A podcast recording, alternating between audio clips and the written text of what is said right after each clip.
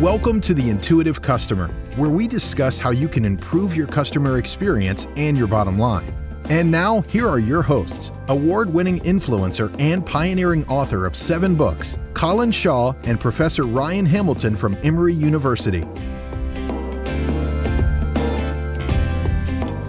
A lot of times when people talk about experiments, they're using experiment in kind of the, the loose colloquial sense. Oh, I'm going to experiment with a new hairstyle.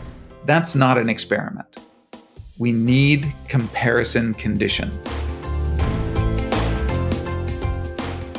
For me, the interesting bit is when you start considering this from a behavioral perspective, understanding the various different biases and heuristics that people are, are using.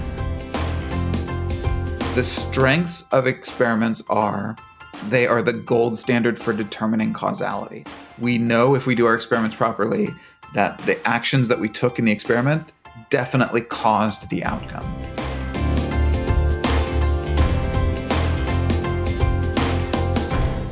This show is sponsored by Verint. Verint helped the world's most iconic brands build enduring customer relationships by connecting work, data, and experiences across the enterprise.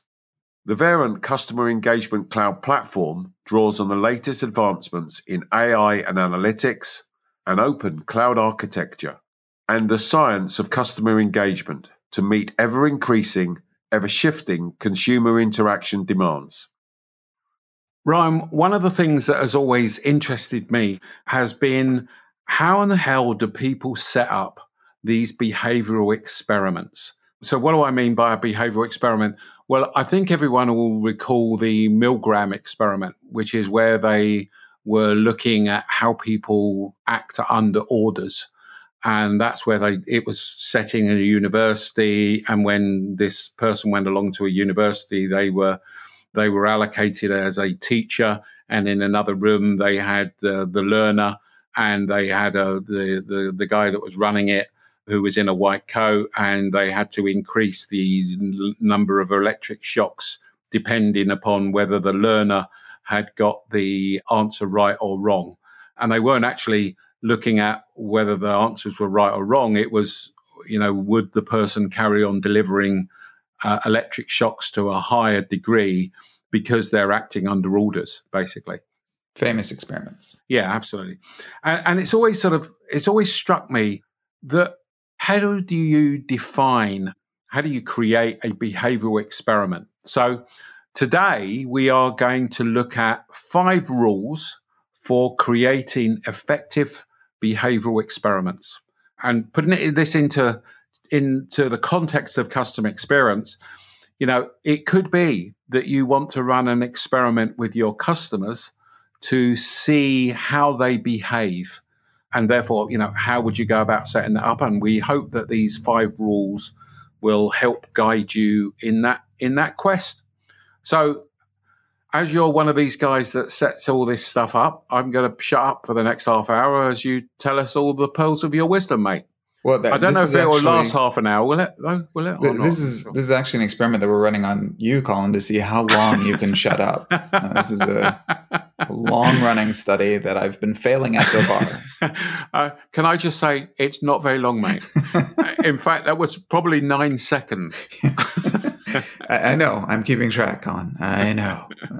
Uh, no, well, the the point that you raised just a second ago, I, I think bears a minute or two of discussion before we get into the five rules, which is just why why should you care? Like why you know why should anyone care about running experiments? So the way that I would encourage people to think about it is we have lots of ways of of knowing stuff. There's lots of different sources of data. So you can you can pull data out of your you know point of sale system and and look at what sales trends are. You can pull data out of you know your web system and and see what people are doing on your website.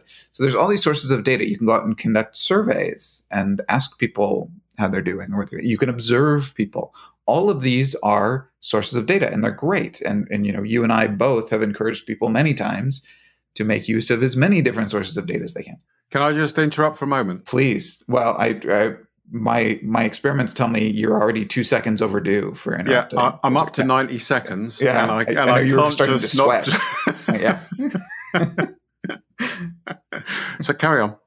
Oh, you just wanted to interrupt for, just just for the sake of your own blood pressure. Okay, got Yeah, it. No, I yeah. respect that. Yeah. Um, so uh, when you when you think about these behavioral experiments, think about them just as another source of data, another tool that you have for finding stuff out. The strengths of experiments are they are the gold standard for determining causality. We know if we do our experiments properly that the actions that we took in the experiment definitely caused the outcome.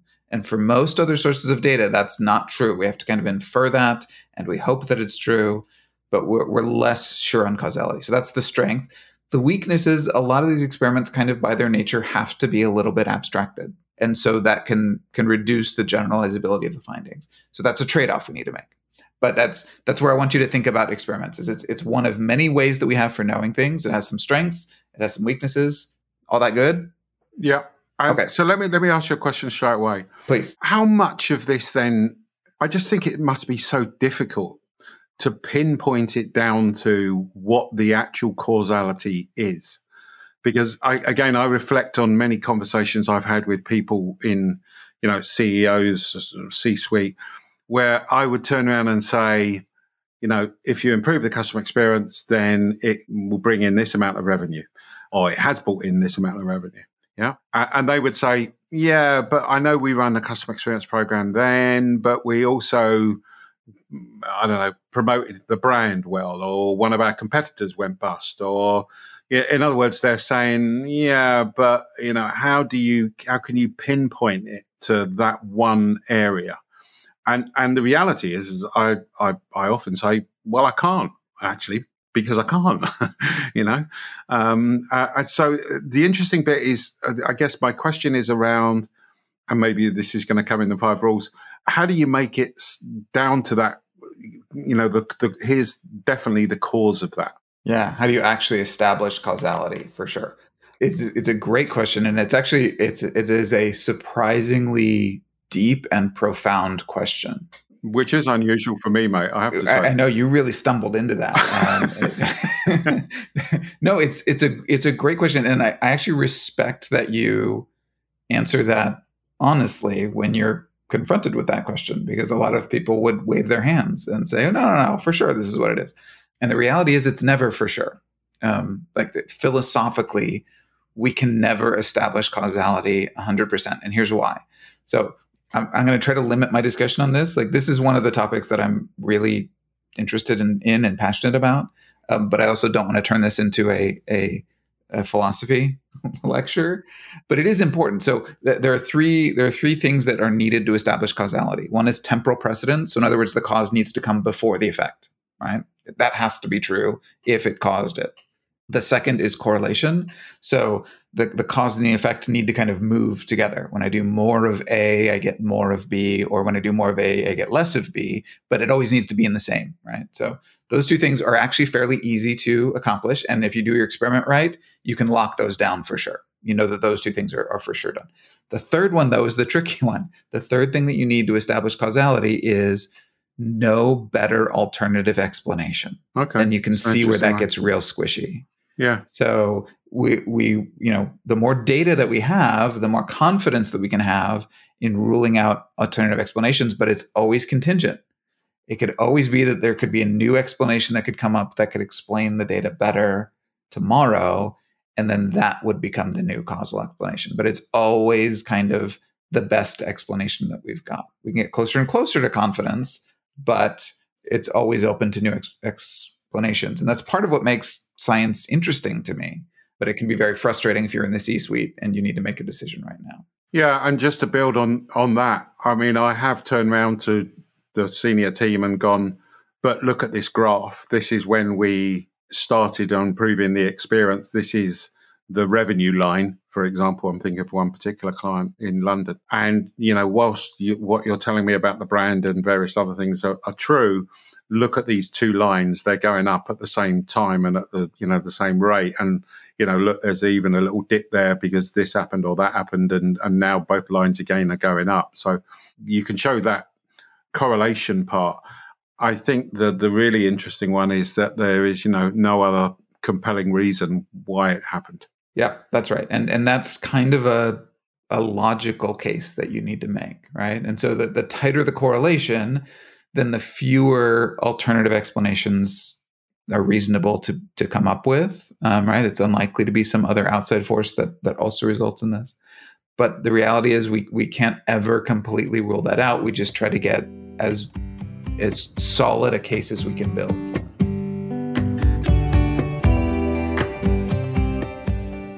Given all of that as kind of background, let's talk about the five rules for running good behavioral experiments. So, the first thing you need to do if you want to run an experiment uh, with your business is to figure out your dependent variables. So, define your metrics is the first rule. And the idea there is you need to know what you want to measure before you try to design everything else. Like, what's the outcome that we want? So, for business, a lot of times our, our, our ultimate goals are, are pretty distant like we ultimately we want more profitability or we want happier customers because that'll lead to more profitability right? But the reality is for our experiment that may be an unreasonable metric to use right? So if we're going to use an experiment we're going to try something differently you know and then we want to look at, at how that changes profitability well that's going to be probably measured in some point distant from when we run the experiment. There's lots of other confounding factors that are going to change our profitability so a lot of times we, we want a dependent measure that happens close to when we run our experiment, that's easy to measure, that maps on to what we really care about, and that's going to be sensitive enough to detect any changes. Does that make sense? Yeah, no, absolutely. And and and most organizations would say revenue, not profitability. Uh, and would say, you know, net promoter or customer satisfaction or something like that. Yeah. So you can think about the potential measures that we have is existing along a continuum from kind of most concrete to most abstract or, or, closest to most distant. So you know you might care ultimately about profitability but that involves a lot of your costs which are unrelated to what we're interested here on, on the customer side. So we're going to measure revenue instead but that also you know depends on a lot of factors. So we're going to assume that happier customers lead to more revenue. So we're going to measure customer satisfaction or easier to measure than that might be, you know, net promoter score. So we're going to, and so you can see where these measures are getting kind of closer and closer to what we're doing and more and more concrete, but also in a, in a sense, kind of farther and farther away from what we ultimately care about. That's a, a trade-off that we need to make when we're running our experiment. And I suggest that that organizations figure that out first. What is it that we're going to measure? What is it that, how are we going to know whether this worked or not? Yeah. So that's our first rule. Figure out what we're going to do. Now, a lot of times when people talk about experiments, they're using experiment in kind of the, the loose colloquial sense of just like trying something new. Like, oh, I'm going to experiment with a new hairstyle. That's not an experiment. In, in a scientific sense, there are a few things that are necessary for an experiment. And rule number two is the first of these. We need comparison conditions. So we need to establish different treatments or different conditions.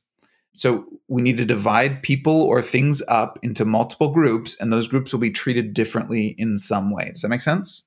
Right. So a, a control group of some description. It can be a control group. That's very common. Uh, it can also be multiple treatment groups, right? So we're going to give this market one version of the advertising and this other market a different version of the advertising. Now, we could go no advertising versus some advertising.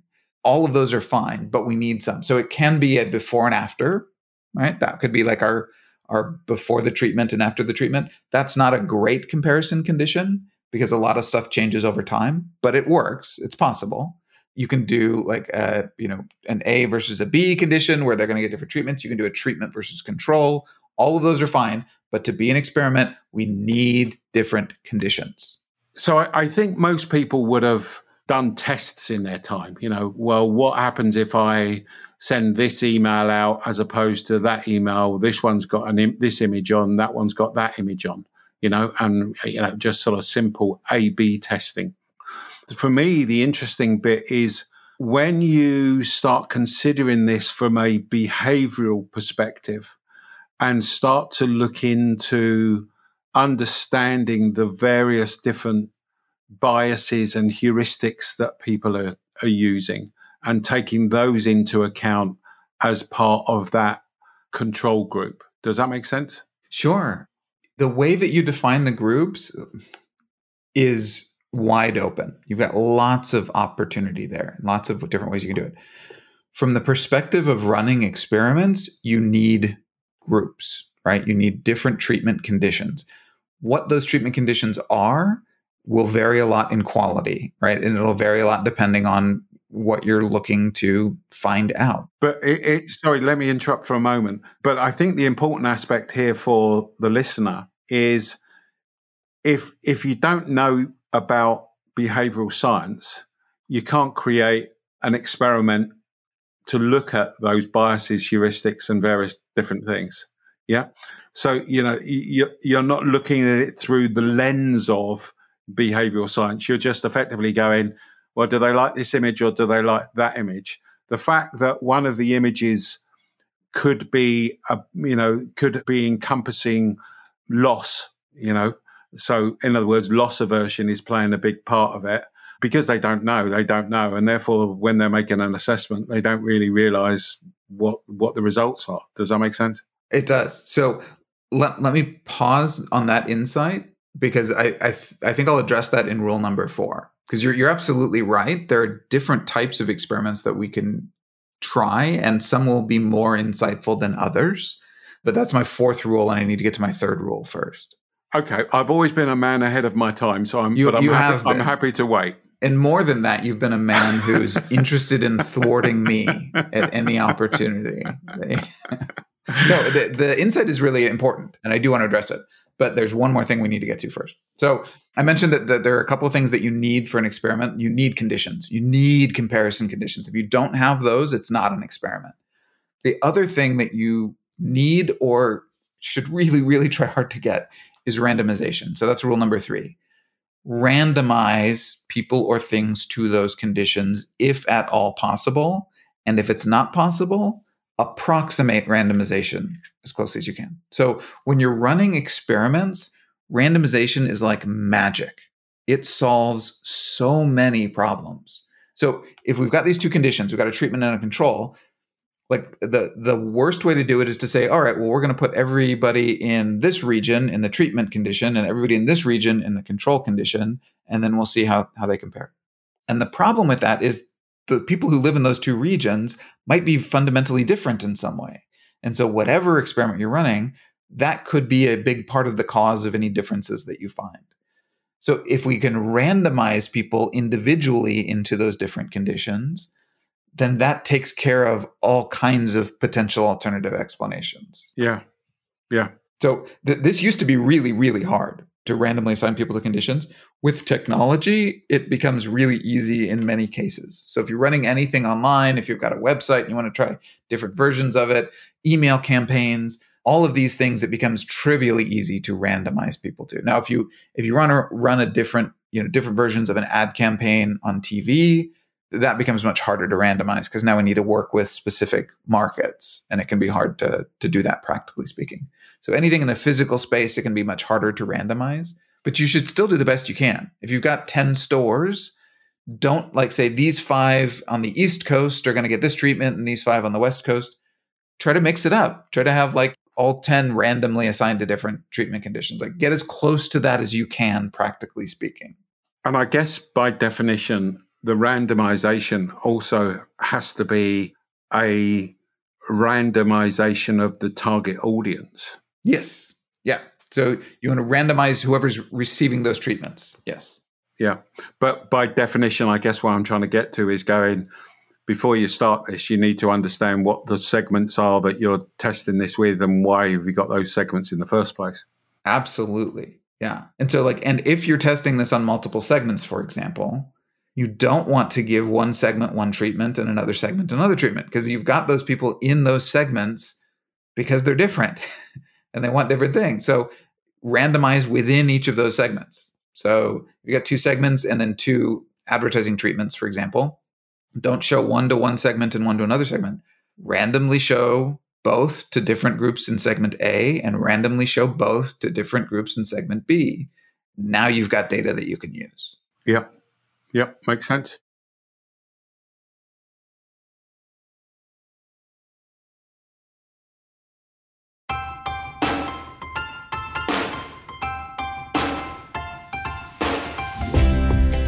I'd like to encourage all of our listeners to visit verint.com backslash boundless. I'll put a link in the show notes. There, you'll be able to download the new Engagement Capacity Gap Study and find more resources and information. I'd also like to encourage you to go to verint.com to register for Engage 22, Better Together. A link is in the show notes.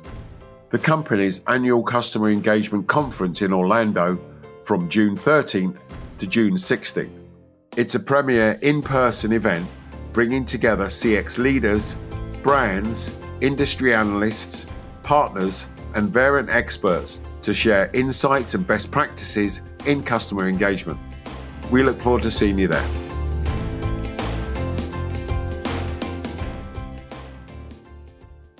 All right, so now we've we've figured out like what we need for an experiment. We we need we need those control conditions, and and gosh, if you can manage it at all, definitely randomize. Now let's get to the important point you raised. So rule number four, uh, I'm calling define the theory or not. So the point that you were raising, which is a really important one, uh, let me back up. It's become really popular, especially online, to do what's called A/B testing. And the idea with A/B testing is like is what you were you were talking about earlier, which is just like, hey, let's try something and see what works, right? Let's make the color on the website background color, let's make it orange or let's make it blue and let's see how customers respond. Yep. Those can be technically speaking experiments, right? If you've if you've got these two different control, if you've got these two different treatment conditions, right? Yellow background versus blue background, and you've randomized people to the uh, seeing those two different colors, that's an experiment. And I should emphasize that's perfectly fine. There's nothing wrong with that. The point that you were raising, which is an important one, is if you do just A B testing where it's like, hey, let's see something, let's see what works, that's valuable information, right? It's better to know that the orange background, you know, results in more sales. That's useful. But without a theory, you don't know why, which makes further insights around this difficult. Sure. So, yeah, A B testing is great. Definitely do it. I would argue that a step above that is the point that you are making, which is can we start with some science? Can we start with a theory that generates some hypotheses that we can actually test? Because if you do your A B test and nothing works, there's no differences, then a lot of times we don't know anything further. Even if there are differences, we don't know anything further other than that just it worked. If we start off with some hypotheses, we actually can build towards a theory. We can build towards a larger understanding of what's going on and that can in turn be more useful in the future.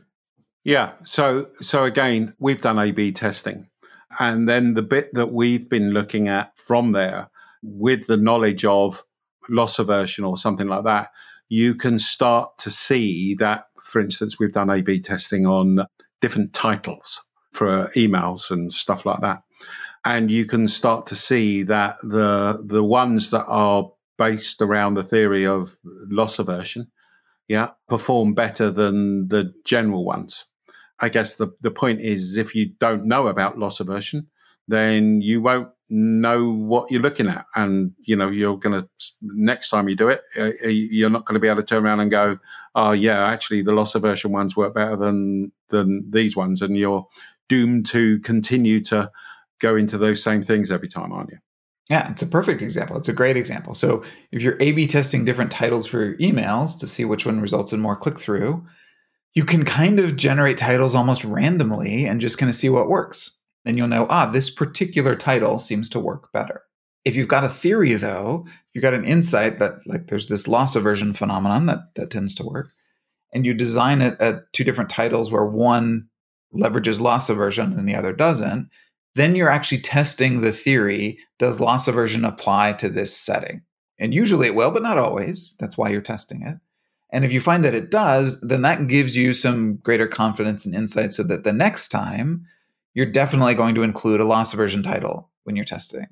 And in the future, if you don't have time to pre-test a title, you can have some confidence in saying, well, let's let's definitely use a loss aversion title since we don't have time to to pre-test this because we've got this back this data before that lets us know that that works. Whereas if we're just randomly A B testing stuff without a theory, we don't know what kind of thing generally will work in that case. Let me emphasize something that you said there that, that um, not was a throwaway line, but let me emphasize what you said, which was uh, in this setting, because I think that's really important, isn't it?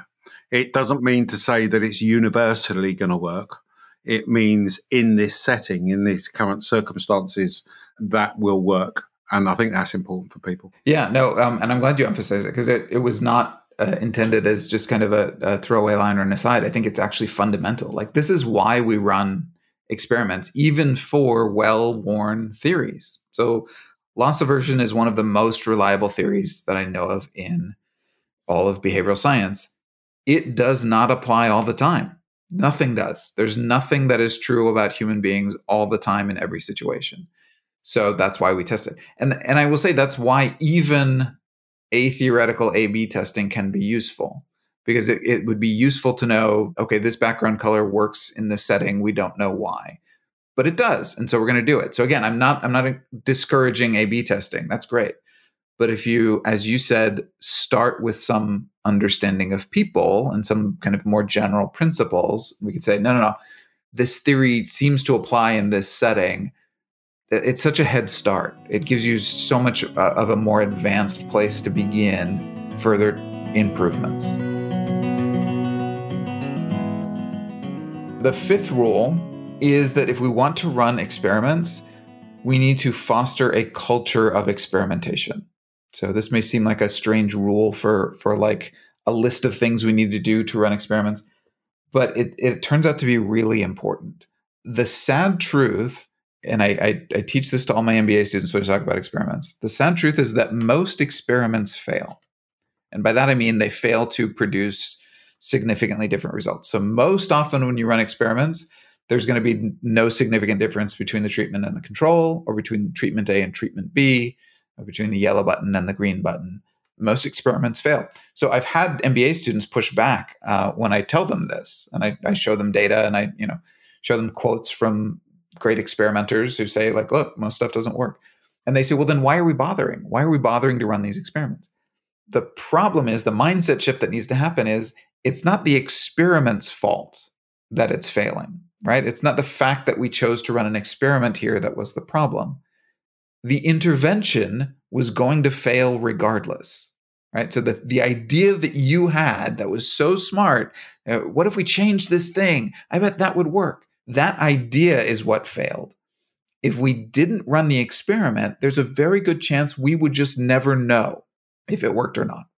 If we run the experiment and it fails well now we know. We know that it didn't work in this setting so we need to try something else so the the goal of a culture of an experimentation is to not necessarily celebrate when experiments fail, but to recognize that it's not the problem of the person who who ran, ran the experiment. That person shouldn't be punished. We now know something because we did this, whereas before we wouldn't. People shouldn't be punished for uh, proposing new things that end up not working if we're if it's done in this kind of culture of improving. Yeah, no, and I think this one is massive, particularly in business today, because people don't like failure. And there is, in many organizations, too many organizations, there is not a culture of experimentation and definitely not a culture of, you know, failure is okay. As you were talking, it made me think of that, that famous Edison quote um, you know, when he was trying to work out what, how to make a light bulb work, and he tried a thousand things, and he said, you know, it didn't fail. We now know that that one doesn't work. That experiment doesn't work. 999 things that don't work. Yeah, absolutely. Yeah. Which which information is valuable going forward. The reality is that because most stuff we do doesn't work, if we are not honest about it, if we don't experiment and actually recognize that it's not working so that we can change and improve, what happens is we develop a culture where people intentionally hide things, right? We don't want to know if what we're doing actually is working because we know that if it doesn't work well that we're going to get punished for it and most stuff doesn't work. So then our incentive is to obscure things, right? We're going to make things real real muddy. We're going to cloud things so that maybe it worked, maybe it didn't. We'll just kind of pretend that it does. And that's terrible, right? It'd be much better if we had this culture of let's just know and let's try things and let's take risks. And if they don't work out, we now know more than we did beforehand, as opposed to, you know, you better make this work or else, you know, absolutely. Absolutely. All right, so Colin, that's that's it. Those are our five. So the five rules for running behavioral business experiments. Number one, define your metrics, know what you're going to measure. Number two, uh, establish comparison conditions. Can be a treatment and control, can be two treatments, but you got to have different conditions. Number three, randomize or get as close to randomization as you possibly can. Number four, define your theory or not, uh, but know what you're testing and recognize that there are benefits to actually having a theory and getting a more general understanding. And then finally, number five, foster a culture of experimentation. Those are really good, mate, and re- really good. And I, I really hope that helps people when they're building their, you know, in fact, I think a lot of people test things. They, they certainly don't test them enough. And they certainly have an environment where it's not, you know, if the test doesn't work, it's not great news. But I think this takes it to another level. And I would encourage people to start to think about this and implement this. And if you're a leader of an organization, start to get your teams to test things and run experiments and celebrate the fact that they've failed uh, as long as they've learned, which is the key. So, uh, we hope that's been of use and we look forward to talking to you next week. Cheers. This has been The Intuitive Customer with Colin Shaw and Professor Ryan Hamilton. But it doesn't end here. Just go to beyondphilosophy.com slash podcast to find all of our shows, access free tools and resources, and subscribe, won't you? That way you'll never miss a show. That's beyondphilosophy.com slash podcasts. We look forward to talking with you next time on The Intuitive Customer.